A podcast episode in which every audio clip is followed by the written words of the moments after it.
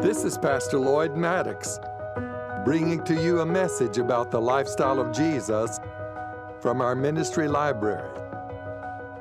This is the Maddoux Podcast. As for man, his days are like grass, as a flower of the field, so he flourishes. For the wind passes over it, and it is gone, and its place remembers it no more. But the mercies of the Lord is from everlasting to everlasting on those that fear the Lord, and his righteousness to the children's children, to such as keep his co- covenant, and to those who remember his commandments to do them. The Lord has established his throne in heaven, and his kingdom rules over all. Bless the Lord, ye his angels, who excel in strength, who do his words, heeding the voice of his word. Good morning, I'm Pastor Lloyd Maddoux, and this morning we chose again to read a portion of Psalms 103. Hope you enjoyed the reading again of God's Word. I only lacked a couple of scriptures finishing that. Let me read the last three verses of Psalms 103. It says, Bless the Lord, ye his angels, who excel in strength, who do his word, heeding the voice of his word. Bless the Lord, all ye his host, ye ministers of his, who do his pleasure.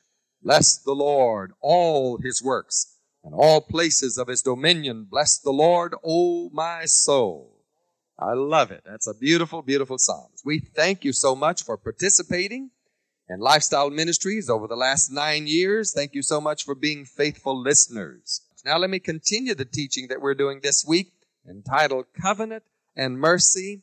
And I've just read the stories of Cain and Abel, and I'm talking about God speaking to Cain about his brother Abel, and I'm naming three things that Cain did when he answered God. And the first one's going to be that he lied to God. Let's hear what we have to say. For one, Cain lied to God. Right? Cain lied to God. Number two, he didn't, he didn't believe God could see what was going on. And number three, we are our brother's keeper. We are our brother's keeper. How are we going to give mercy to somebody that we're not concerned about? How am I going to give mercy to somebody if I'm not concerned about them? If I'm just willing to let them go? I'm my brother's keeper. If I know someone that's in trouble, if I know someone that is struggling spiritually, I need to start praying for them right now. I'm not going to have to wait till next week. When the Lord spoke to me to keep my mind on Him, I believe that meant that I'm also to keep my mind on the things that I'm required to do, and I am my brother's keeper. I hope that some of you pray for my wife and I when you just feel that little nudge of the Holy Spirit touching our hearts because there's often times that we, it may not be in trouble, but we're confronting other spirits and we're warring with them. And the Lord may have been tapping you on the shoulder and said, Now pray for Preston, Sister Maddoux. Well, it may not have been anything major, but we needed that extra little prayer. I told Brother and Sister Miller, I said, last night between 9 and 10 o'clock, I, I was concerned about you. If you hadn't been so late, I'd have called them. Well, I prayed for them. I think that's important that I be my brother's keeper. It's important that they pray for me because we are responsible for others. Parents, how many of you would understand that maybe one of the problems that we're having in our nation today is too many parents are not being responsible for their children? I read something in the paper the other day. Uh, some people were complaining. They were saying in their city that if you get into trouble, uh, if your kids get into trouble, the city is filing suit against you. In Houston, Texas, they're doing some of that right now. That if the kids are found repeatedly on the streets, they are bringing um, accusations against the parents for not taking care of the children. Well, they've just figured out something that parents are responsible to the children. It came out in our in our state that if your children are not in your house, they become the state's children. If they're in your house, living with you, then they can be your children. But they want, the state had wanted the children. What they're figuring out right now is that that's the wrong process. Parents are responsible for the children, And parents are the one that should be responsible for them. We are our brother's keeper according to God's word. But the mercy that comes is very important to us. What kind of fruit do you bring before the Lord? Cain brought something that was unacceptable. What kind of fruit would you and I bring before the Lord? I find that according to New Testament principles, you and I are to bring a sacrifice to the Lord worthy of His acceptance. And how do we know what things are acceptable unto the Lord? When we get down to finding out what kind of fruit we're bringing before the Lord, He will tell us. Look in Luke chapter 6, verse, I'm sorry, Luke chapter 3, verse 6 through 9. Let me read this to you. Luke chapter 6, chapter 3, verse 6 through 9. Get that straight yet. Reads like this It says, And all flesh shall see the salvation of the Lord. Then said he to the multitude that come forth to be baptized of him, O generation of vipers, who has warned you to flee from the wrath to come? Bring forth therefore fruits worthy of repentance, and begin not to say within yourselves, We have Abraham to our fathers. For I say unto you that God is able of these stones to raise up children unto Abraham. And now also the axe is laid unto the root of the trees. Every tree, therefore, which bringeth forth not forth good fruit is hewn down and cast into the fire. God is saying to us today, we are to bring forth fruit that is worthy of repentance. That's the kind of fruit that God wants in my heart. If I bring forth my fruit like Cain did, when God refused to accept Cain's sacrificial offering, it angered Cain. Now, I'm going to go before you and say the same thing. What kind of fruit do we bring before the Lord? And if God rejects our fruit, does it make us angry? I'm going to tell you again uh, kind of an, uh, an overbearing story in this area, but it's still a fact. I had a couple that walked into my office several years ago. I had never seen them in my life. They did not attend this church. And they began to ask me questions, and I didn't really understand where they were coming from. And finally, I began to understand where they were coming from. They were asking me to give them license to divorce their mates because these two were not married. And they were in an adulterous affair and wanted me to put an approval on it. And I told them in so many words, I didn't say it quite like this, you know about how I said it, that their offering before the Lord was not something that He would accept.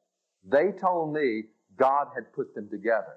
I told them lust had put them together. They wanted me to put an approval over their offering. They had made a mistake in marrying the mates that they had, that they had married, and it was not a mistake that they were going to divorce and marry each other. And I, I know that's the, the, that's the overkill to what I'm talking about. That's the furthest thing that hopefully that you in your mind would even think of, but it is still a fact. They were bringing a fruit before God he could not accept. Cain brought a fruit before God he could not accept. When I told these two, there was no way that I could put an approval over them divorcing one another because they had not been put together by God. They'd been drawn together by their own lust and had been deceived. And I told them that. I said, You've been deceived by the own lust that you've been drawn away with.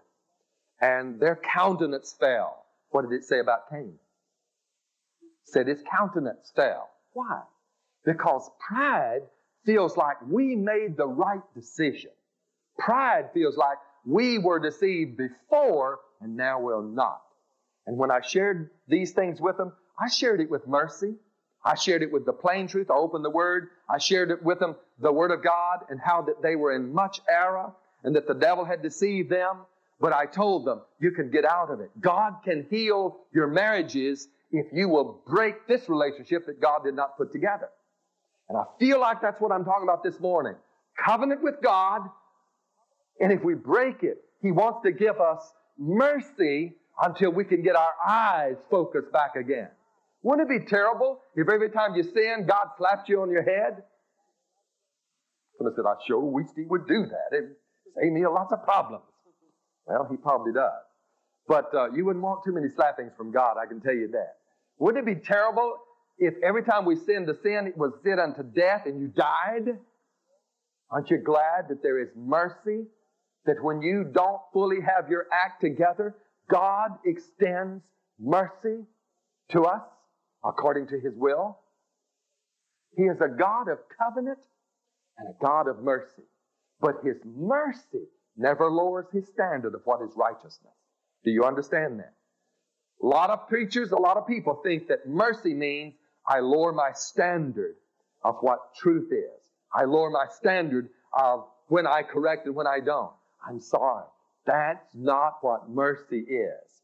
Mercy still says this truth has to be followed, but it goes a little longer, begging them to conform to God's will and not to conform to their flesh. One more point, and I've run out of time. My last one is that God does look on the earth. When God looked at Cain and Abel, he did know what was happening. According to scriptures in Genesis chapter 6, verse 5, it, God said, Man's imagination is always evil. Somebody says, Your environment determines whether you're good or bad. And I'm going to tell every one of you, don't believe that lie. It's a humanistic lie. Every one of us are born sinners and must have a Savior to cleanse us. Thank God for that. Yes, I understand that if you're in a, uh, a strong, rebellious family, if your mother and daddy fight and cuss and kick and drink and they're immoral, guess what you're liable to do? Because you've been discipled by them. And yes, if you're in this God fearing family, you're more apt to want to do right things because of what you've seen. But how many families do you know that were wild as they could be, and out of that came a boy or a girl that wanted truth and wanted righteousness and had to be saved? And how many families that you know that were good, godly mothers and dad and ended up son, daughter went wild? Well, let me break in right there. I tell you one thing. I believe it is time that God's children begin to realize that if we have a child that does things that are not um, lined up with God's word, we need to realize God also can forgive them and extend his mercies towards them because he is a covenant making God. God wants to make a covenant with the children of this generation. I thank him for it. Thank you for listening to today's message. We would like to invite you to follow us at Maddoux Ministries on Facebook. Feel free to send us a message. We would love to hear how today's message impacted you. You can also email Pastor Maddoux at lmaddoux, M-A-D-D-O-U-X, at suddenlink.net. And until next time, remember, Christianity is not just a religion, it is a lifestyle, a way of life that God has commanded us to live. This is the Maddoux Podcast, and we are still here talking about Jesus.